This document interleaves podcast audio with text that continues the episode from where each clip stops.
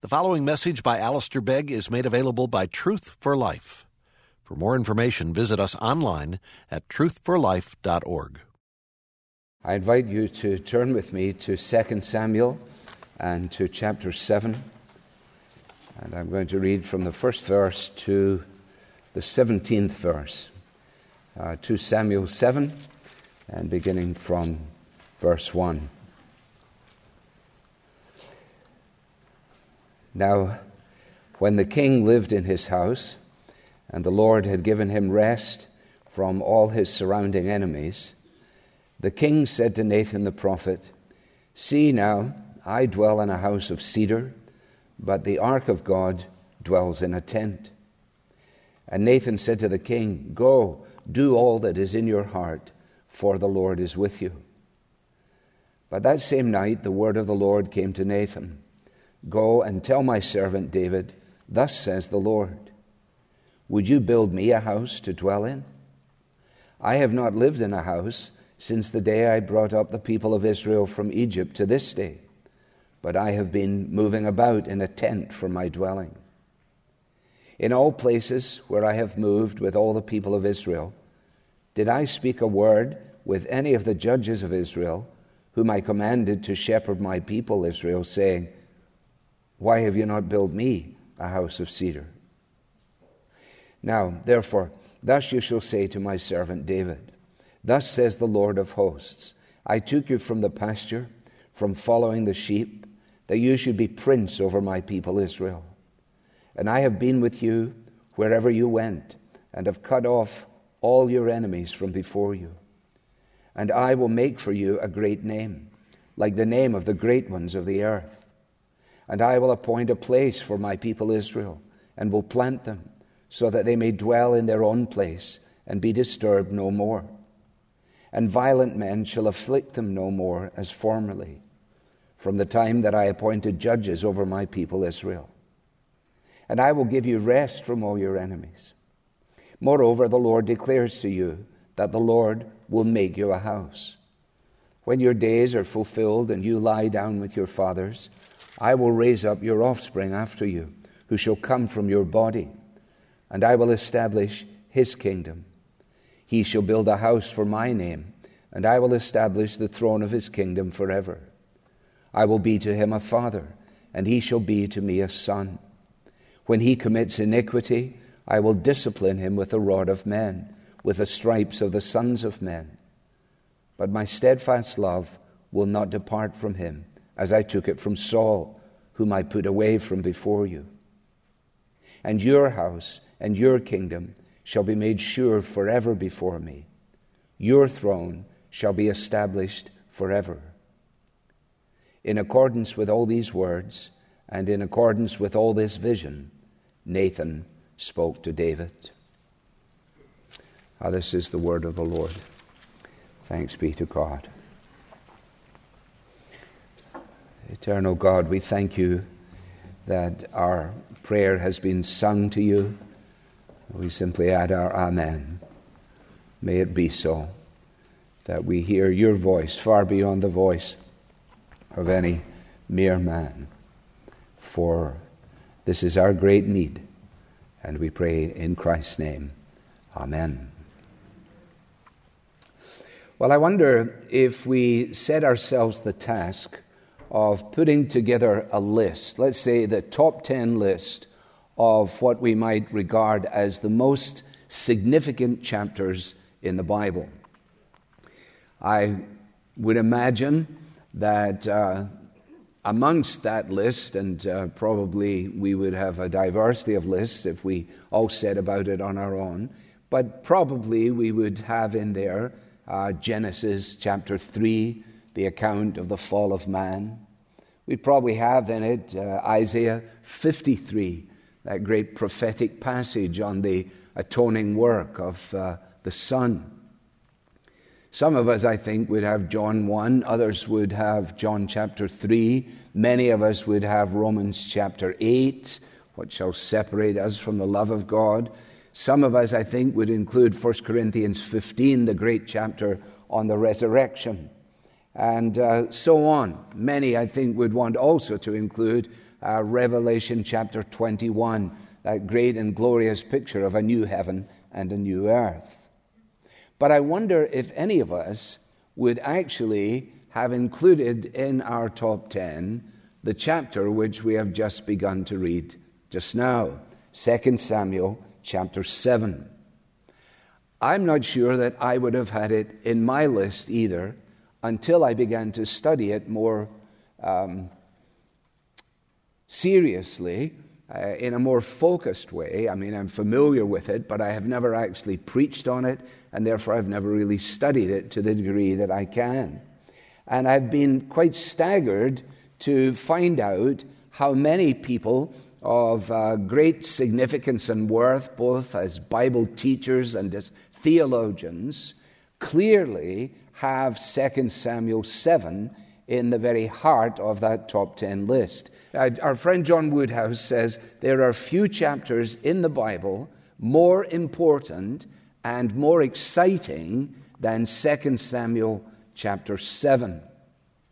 Now, I read part of it, and you can read the rest of it on your own, and you can conclude as you choose uh, whether that is hyperbole or whether it actually is the case. God's promise to David, God's covenant with his servant David in this chapter, and you may want just to look down uh, again to verse 16, where God says to David, And your house and your kingdom shall be made sure forever before me. Your throne shall be established forever. Now, we've already uh, alluded to this in our singing this morning, where uh, in the opening song we sang, There David's greater son has fixed his royal throne. So we are already giving indication in our singing of our understanding of the significance of what God promises here to David.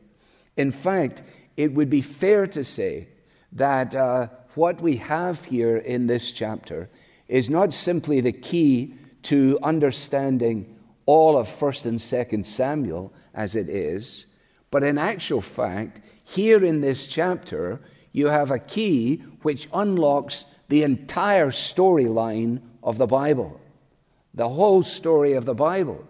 And uh, insofar as God's promise to Abraham to put together a people of his own, it then finds its focus and its fulfillment and its reinforcement in David and in his kingship.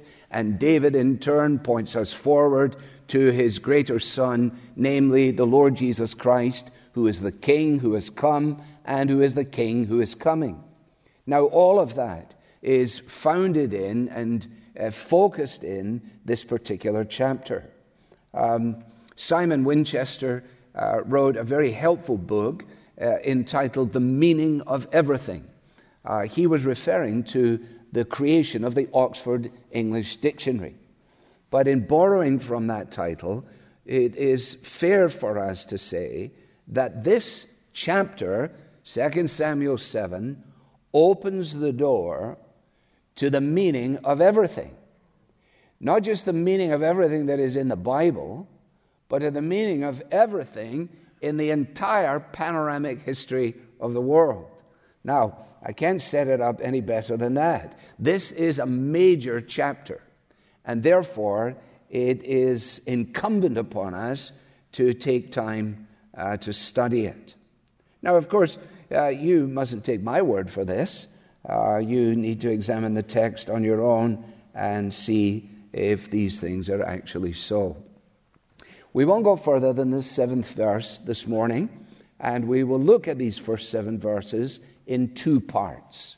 First of all, in verses 1 to 3, what we refer to as David's proposal, and then in verses 4 to 7, uh, God's perspective. In fact, uh, I gave uh, to our study this morning uh, the title God's Perspective on David's Proposal. Now, you will notice the context is given to us immediately at the top of the chapter. Now, when the king lived in his house, and the Lord had given him rest from all his surrounding enemies. That then is the context uh, for all that takes place. If your Bible is open as mine, you will have before you the 11th verse of chapter 5, When we studied that, we noted that Hiram, the king of Tyre, sent messengers to David and sent cedar trees and carpenters and masons, and they built a house for David. And it is this house in which David now finds himself living. I think what we're supposed to understand is that at this point in the history of things, David is established. Uh, the battles are over, at least for the time being. Uh, the ark, which we have just considered, has made its way now safely and eventually to Jerusalem.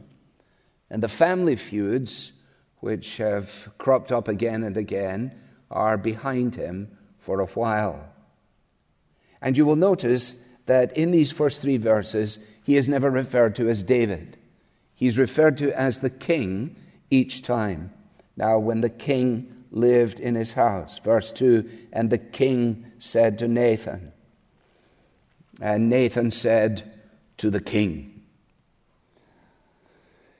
So, try and allow this to settle in your mind. The Lord has now given him rest. He is in a secure position. Uh, he is, if you like, in a successful spot. He's able to reflect on all that has gone before and to realize all the victories and triumphs that he's enjoyed. And he recognizes, at least the narrator understands, that all of this has happened because of the Lord's goodness to him. And it is uh, his rest, the rest of God, uh, that he enjoys at this point. Which, of course, raises the question how will he cope with this? How will David do, uh, given that he is no longer uh, doing what he's good at doing? Because we have observed him, he's uh, good at running, he's good at fighting, he's good at hiding, he's good in battle, and so on. But how about sitting? How about being settled? How about sitting in his house? How about being able to look out, look back, look around, and say, you know, things are actually pretty good at the moment? Now, is it in that context, given the person that he is, that he finds himself saying, you know, I think I'm going to have to do something. If you're an action kind of person, it will be a great challenge to you to learn how to sit. It's one of the reasons some of us don't do so well in retirement. Because now we have been removed from all of the engagement that has given sense and a semblance of order to our very existence. And then all of a sudden, it becomes somewhat quiet. The battles are o'er. The children have moved on. And we find ourselves just sitting across the breakfast table from one another. And perhaps at least thinking, if not actually saying, So, what are we going to do now? Now, I take it that David was thinking along those lines. And that is why he decides that he's going to have to do something. Anna Laetitia Waring uh, wrote a number of hymns. Nobody really knew much about her. She has a wonderful hymn that begins Father, I know that all my life is portioned out for me. The changes that are sure to come, I do not fear to see. I ask you for a present mind intent on pleasing thee. And in the third verse, and I thought of this verse as I allowed my mind to run along these lines with David. Uh, she writes, I would not have the restless will that hurries to and fro, seeking for some great thing to do or secret thing to know. Now, obviously, she says, I, I recognize in myself that there is a sort of incipient tendency to want to charge around here and there. And so she says, I, I don't want to have that kind of restless will that hurries to and fro. I don't want to be the person who's always seeking for some great thing to do or to be on the inside of some significant secret. Now, again, we just have to let the text say what it says.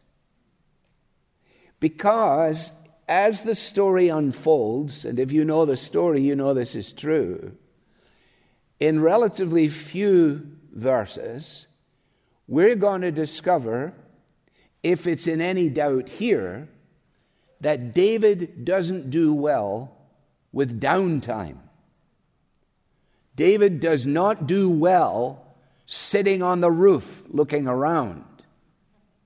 And few of us do.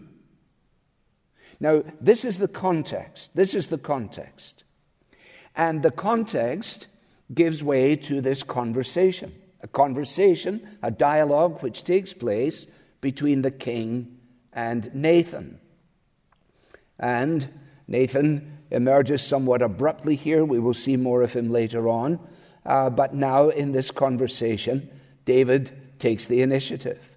And the king said to Nathan the prophet, See now, I dwell in a house of cedar, but the ark of God dwells in a tent. Now, what he apparently is doing is sensing the incongruity of this situation. We know all that has been involved in bringing the ark from the house of Abinadab and so on, and into its place in Jerusalem. In the 17th verse of chapter 6, we were told there that with the uh, dancing and the leaping uh, having taken place, verse 17, they brought in the ark of the Lord, they set it in its place inside the tent that David had pitched for it, and there he offered burnt offerings and so on. And David understood what was being done there that the ark was the symbol of the power and of the presence of God. Uh, through all of the history of the people of God, with the tabernacle and the ark contained and the law of God contained in the ark, all of the people understood uh, what that was about. And so it is that David, apparently recognizing the disparity between where he's put the ark and where he finds himself, he doesn't actually say, I want to build a house for God. You will notice that. No, but it is clear by way of inference. And we recognize that in the response of Nathan initially, and then in the clarity of the word of God which comes to David through, through Nathan. Now, it's quite interesting, isn't it? I mean, if you've been to Assisi, uh, you will have been uh, there in that little cave where the little um, fountain is and uh, the requisite little bird uh, where St. Francis uh, was uh, spending his time. And I thought of St. Francis here when I realized the inference from the text. David says it's somewhat incongruous that I am in this uh, house and uh, the ark of God is in the tent, but he doesn't say, So I think I shall downgrade myself to a tent. Now, he's not planning on a downgrade for himself, but he's planning for an upgrade for the ark. Now, it's not difficult to see the progression here, is it? First of all, the king is in his house, he has rest from his enemies, everything is settled. And yet, David himself is unsettled. It doesn't really seem right. And in that context, Nathan, picking up on what David is inferring, says to the king, Go and do all that is in your heart for the Lord is with you. Go for it. You're the man. You're the Lord's man. The Lord is with you. That phrase, of course, is going to come again in another context later on. Now, we've no reason to doubt that David's uh, desires and his motives are anything other than good. And there is no reason either to assume that Nathan's response is anything other than well meant, right? Nathan is a good man, he's a prophet of God. And we're going to see later on that he is able to make the tough call, that he is able to take on David. But perhaps in this instance, he's a little too quick to simply affirm the king's proposal. I'm sitting here, and the ark is over there. He says, Yeah, you're the man. You're the man. That's, yeah, that's good. Go for it. Now, I'm indebted, I'm in, I'm indebted uh, to my friend uh, Ralph Davis for a very simple but important observation at this point in his commentary. And he says, Here we ought to acknowledge the limitation of the servants of God. The limitation of the servants of God. That because somebody is the prophet of God, uh, he has limitations. So, for example, uh, we won't go back through the whole of the, the uh, chapters that we've done, but if you remember, uh, Eli, way, way back at the beginning of 1 Samuel, in relationship to Hannah, and you remember that Hannah got herself in a dreadful state. She was talking and mumbling and crying, and she was, she was a mess. And Eli got it wrong. And he assumed that she was drunk. The servant of God got it wrong. Samuel got it wrong when he called for the sons of Jesse and decided on his own perspection and on his own, uh, from his own perspective that Eliab was the obvious choice as the king. He was wrong. David got it wrong. You will remember when he decided that the best thing he could do would be to take out Nabal and be done with him once and for all. And, it's, and it falls to Abigail to intervene on behalf of the husband that she did she couldn't really stand. But the point is that in each case, the servants of God got it wrong. Now, there is a salutary warning in this. It is a reminder of what we say to one another regularly, at least I hope we do. Namely, that the best of men are men at best. The same is true for ladies, for women. Therefore, we better choose our heroes carefully. And we better resist any tendency to deify those whose ministry we appreciate, whose instruction we benefit from, and whose prophetic word we pay attention to. And the reason for that is because if we get that wrong, it will be both harmful to them and of no help to us. In another context, I would give you chapter and verse, I would give you names, and I would give you places. But you will be applying it in your own mind already.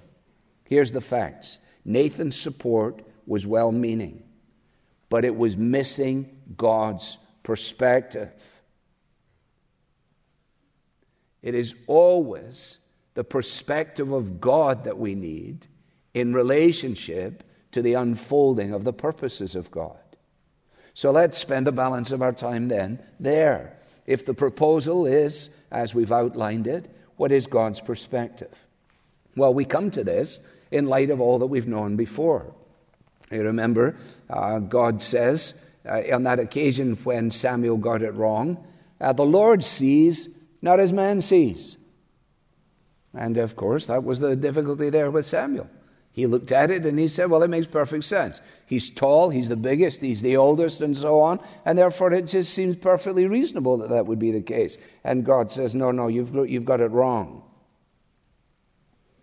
Now, as the prophet of God, which is what Nathan is, as the prophet of God, he is responsible to understand God's perspective and then convey it to David.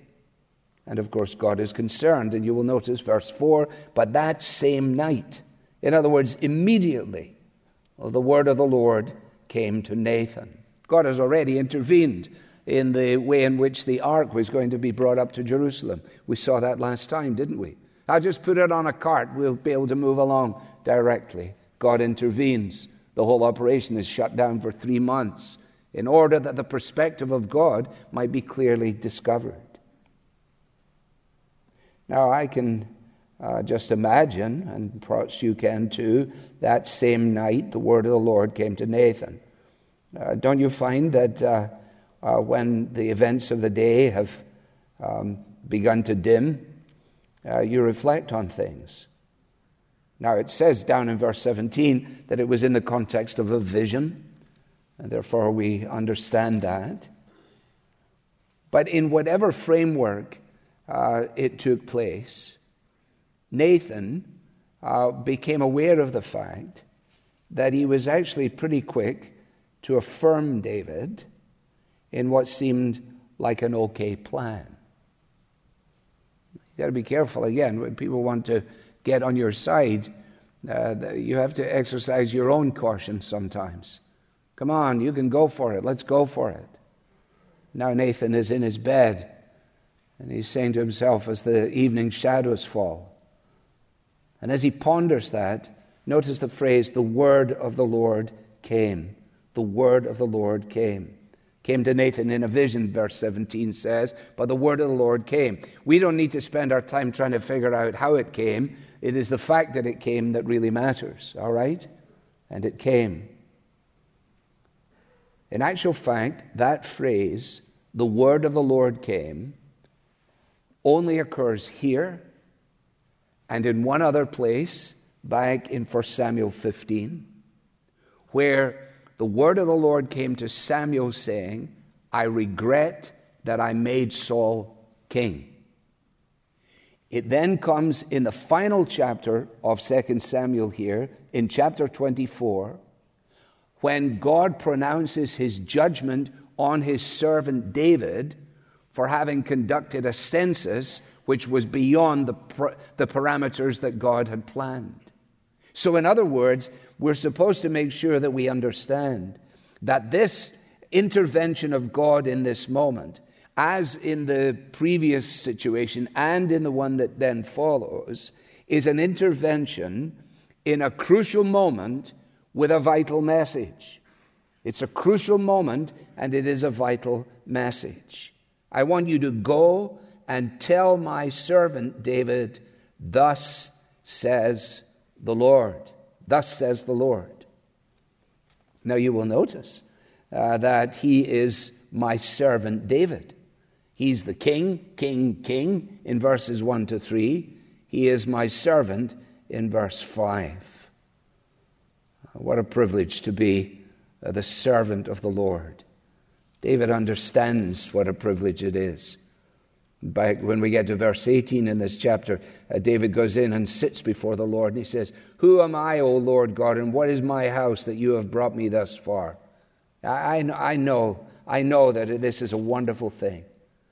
You remember when the angel comes to uh, Mary and announces all that is to happen. What is her response? Behold, I am the servant of the Lord. Let it be to me according to your word. Now, he comes now to the servant of the Lord with the word of the Lord. Now, let's not miss this. Let's not miss this. The role of Nathan is not just to affirm whatever David comes up with. The role of Nathan is to declare the word of God. Eh, the role of the prophet of God is to speak the word that the Lord has spoken. You get that? That the role of the prophet of God is to speak the word that the Lord has spoken. The prophet does not come up with his own words, those were the false prophets. No, the prophet of God takes what God has said and then says it to the one that, to, to whom they're sent. Now, if you think about that, what does that mean today? Well, what it means today is that the person who exercises, if you like, a prophetic ministry is exercising a ministry not of ideas that he or she has dreamt up and strange notions that she propounds, which is, of course, not uncommon on religious TV and elsewhere, but no, it is to take the Word of God, which has been spoken by God, and tell the people what God said. That's the role of the prophet to take the word that God has spoken and then to say, This is the word that God has spoken. So that's, that, is, that is the task of the Bible teacher. They say, uh, you, you have questions today about life. Here is the word that God has spoken. about death, and so on. Here is the word about marriage, about anything. Here is the word that God has spoken. Now, those who have been effective in Bible teaching ministry have understood that, just as Nathan had to understand it. You remember uh, Newton of Amazing Grace in the 18th century, and I quote this often because I want to remind myself of it. He says to his congregation, I count it my honor and happiness that I preach to a free people who have the Bible in their hands. Who have the Bible in their hands. You cannot have an effective Bible teaching ministry if people don't have their Bibles. You're not here to listen to somebody come up with a few bright ideas or observations or insights. We together are students of what God's Word has said. The ascended Christ has given gifts to the church, and part of those gifts are pastors and teachers. The role of the pastor or teacher is to go in the kitchen the way somebody goes in the kitchen and work hard with the menu and the food and finally put it on the table in a way that can be edifying and edible. And so Newton says, and so it is.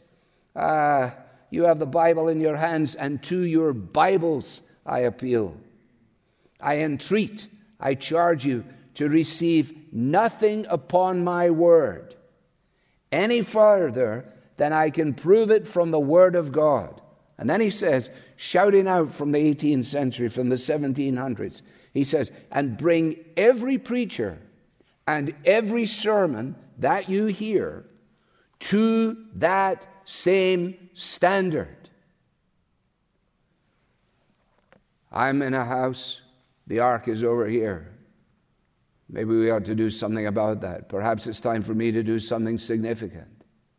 Immediately that night, the word of the Lord came to Nathan. And you go to him and say, This is what the Lord says. God's word, nothing more, nothing less, nothing else. Now, what is it that he says? Well, there's a rhetorical question there at the end of verse 5. Would you build me a house to dwell in? Would you build a house for me? It's interesting, isn't it? Because David is actually talking about a place for the ark. Well, how are we to understand that? Well, the Lord doesn't even mention the ark. He doesn't say, are you, are you thinking about building a house for the ark? No, he says, Would you build a house for me? Well, of course, because the symbol is of God's presence and of God's power. And the Lord is understanding this.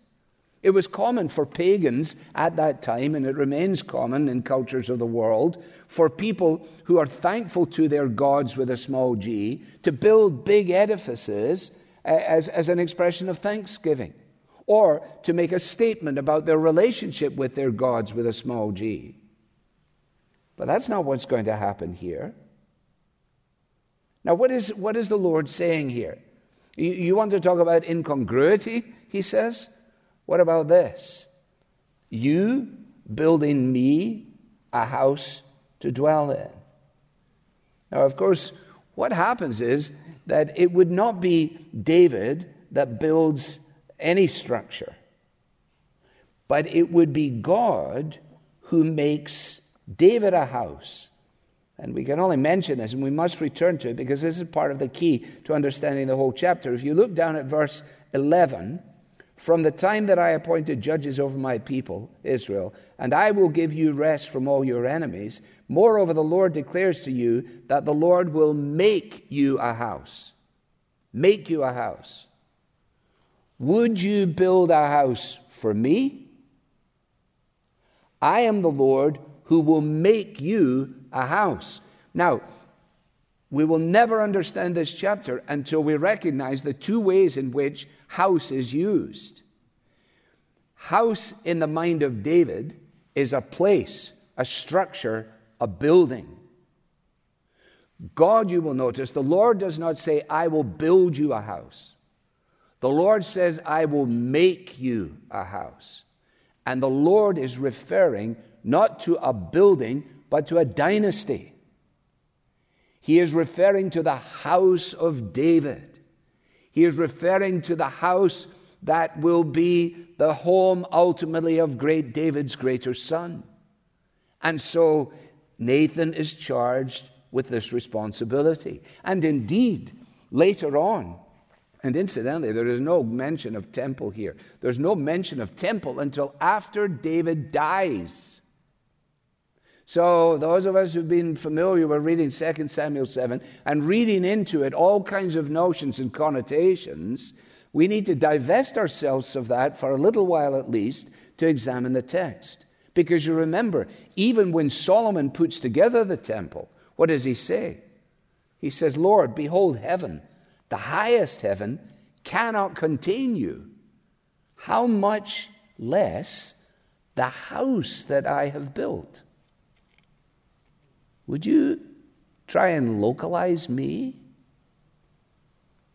in a building? No, David, I'm, I'm going to make a house for you.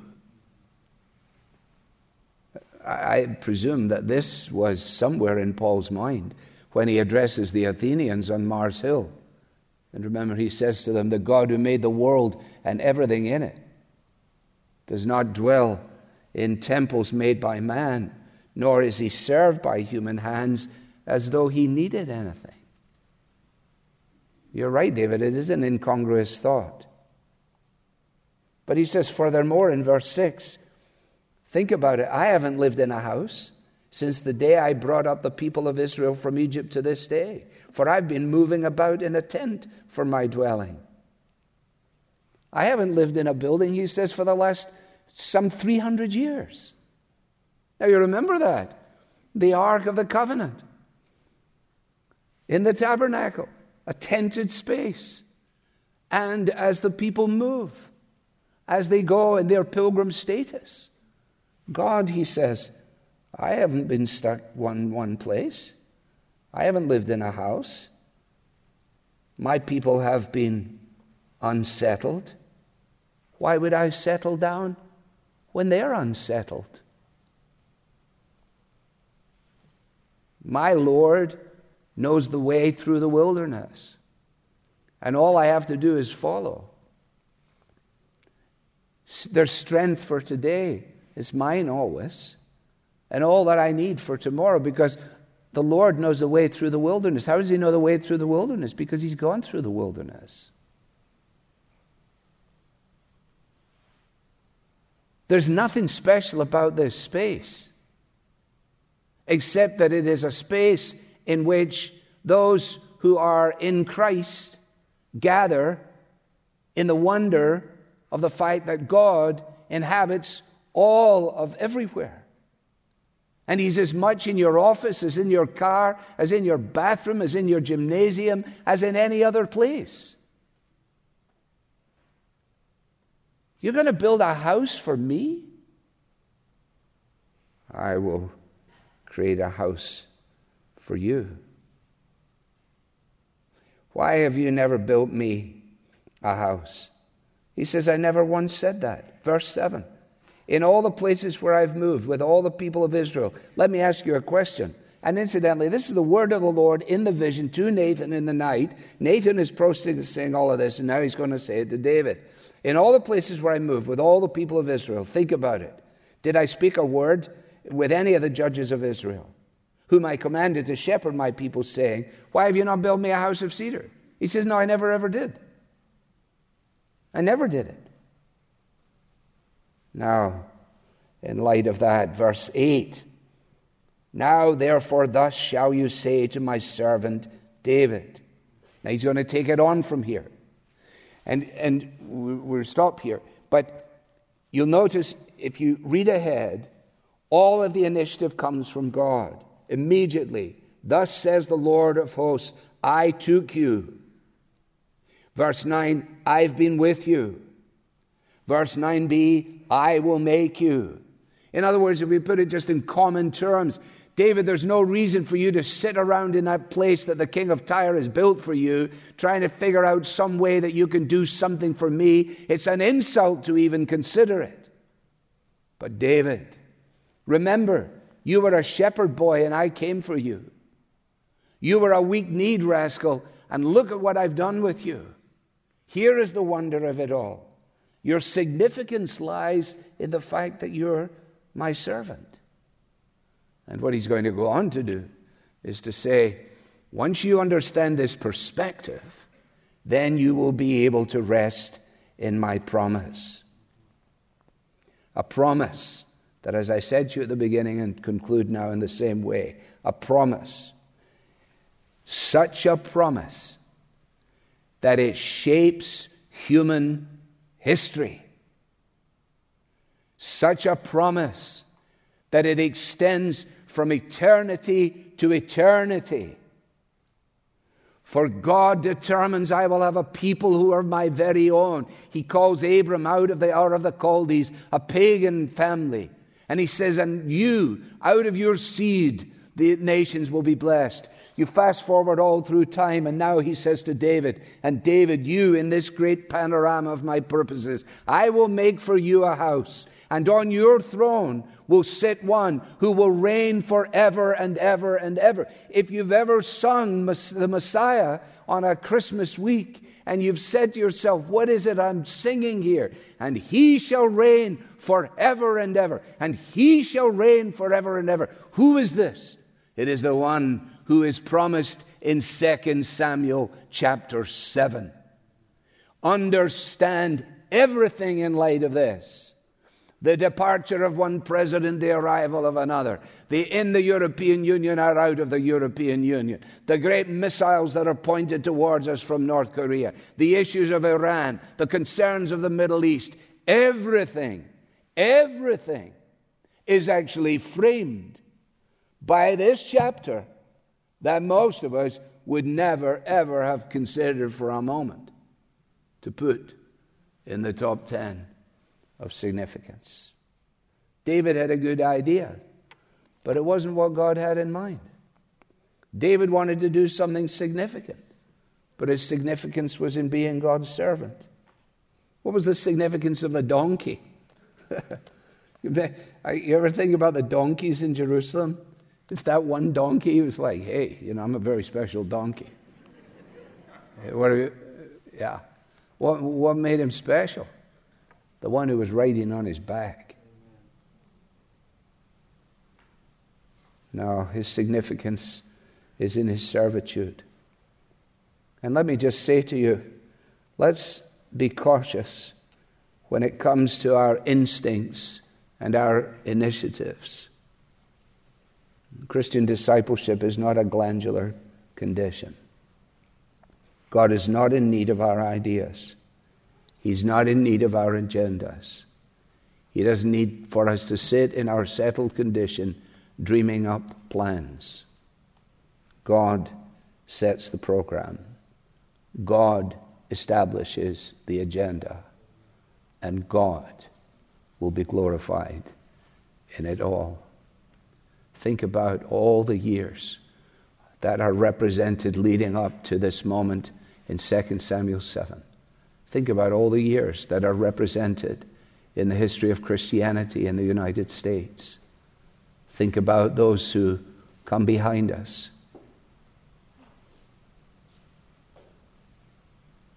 It's a strange thought, isn't it? That if we really want to do a good turn for our children and our grandchildren, we better make sure that we help them to understand 2 Samuel chapter 7. Who would ever have imagined such a thing? Oh God, we want to be students of your word. We want to be servants of your word. We want to be those who set aside our own plans and our agendas, no matter how bright our ideas may appear to be, and no matter how many people tell us that they're a good idea. God, grant to us your perspective. Grant that we might rest in your promises, that we might covet your presence, no matter where we are or how we are. Thank you for watching over your people. Thank you that you have plans and purposes foreordained still for your people. Thank you for your word. Amen. You've been listening to a message by Alistair Begg from Truth for Life, and you're welcome to pass this sermon along to others, but please don't charge for it or alter it without written permission from Truth for Life. This content has been provided to you free of charge by the generous supporters of Truth for Life. For additional information about how you can support Truth for Life, please visit us online at truthforlife.org. There you'll find free message downloads from Alistair Begg, as well as links to our podcast, mobile apps, and other resources to help you grow in your Christian faith. Again, the website is truthforlife.org. You can also follow us on Facebook and Twitter to stay in touch with Truth for Life and Alistair Begg. Truth for Life, where the learning is for living.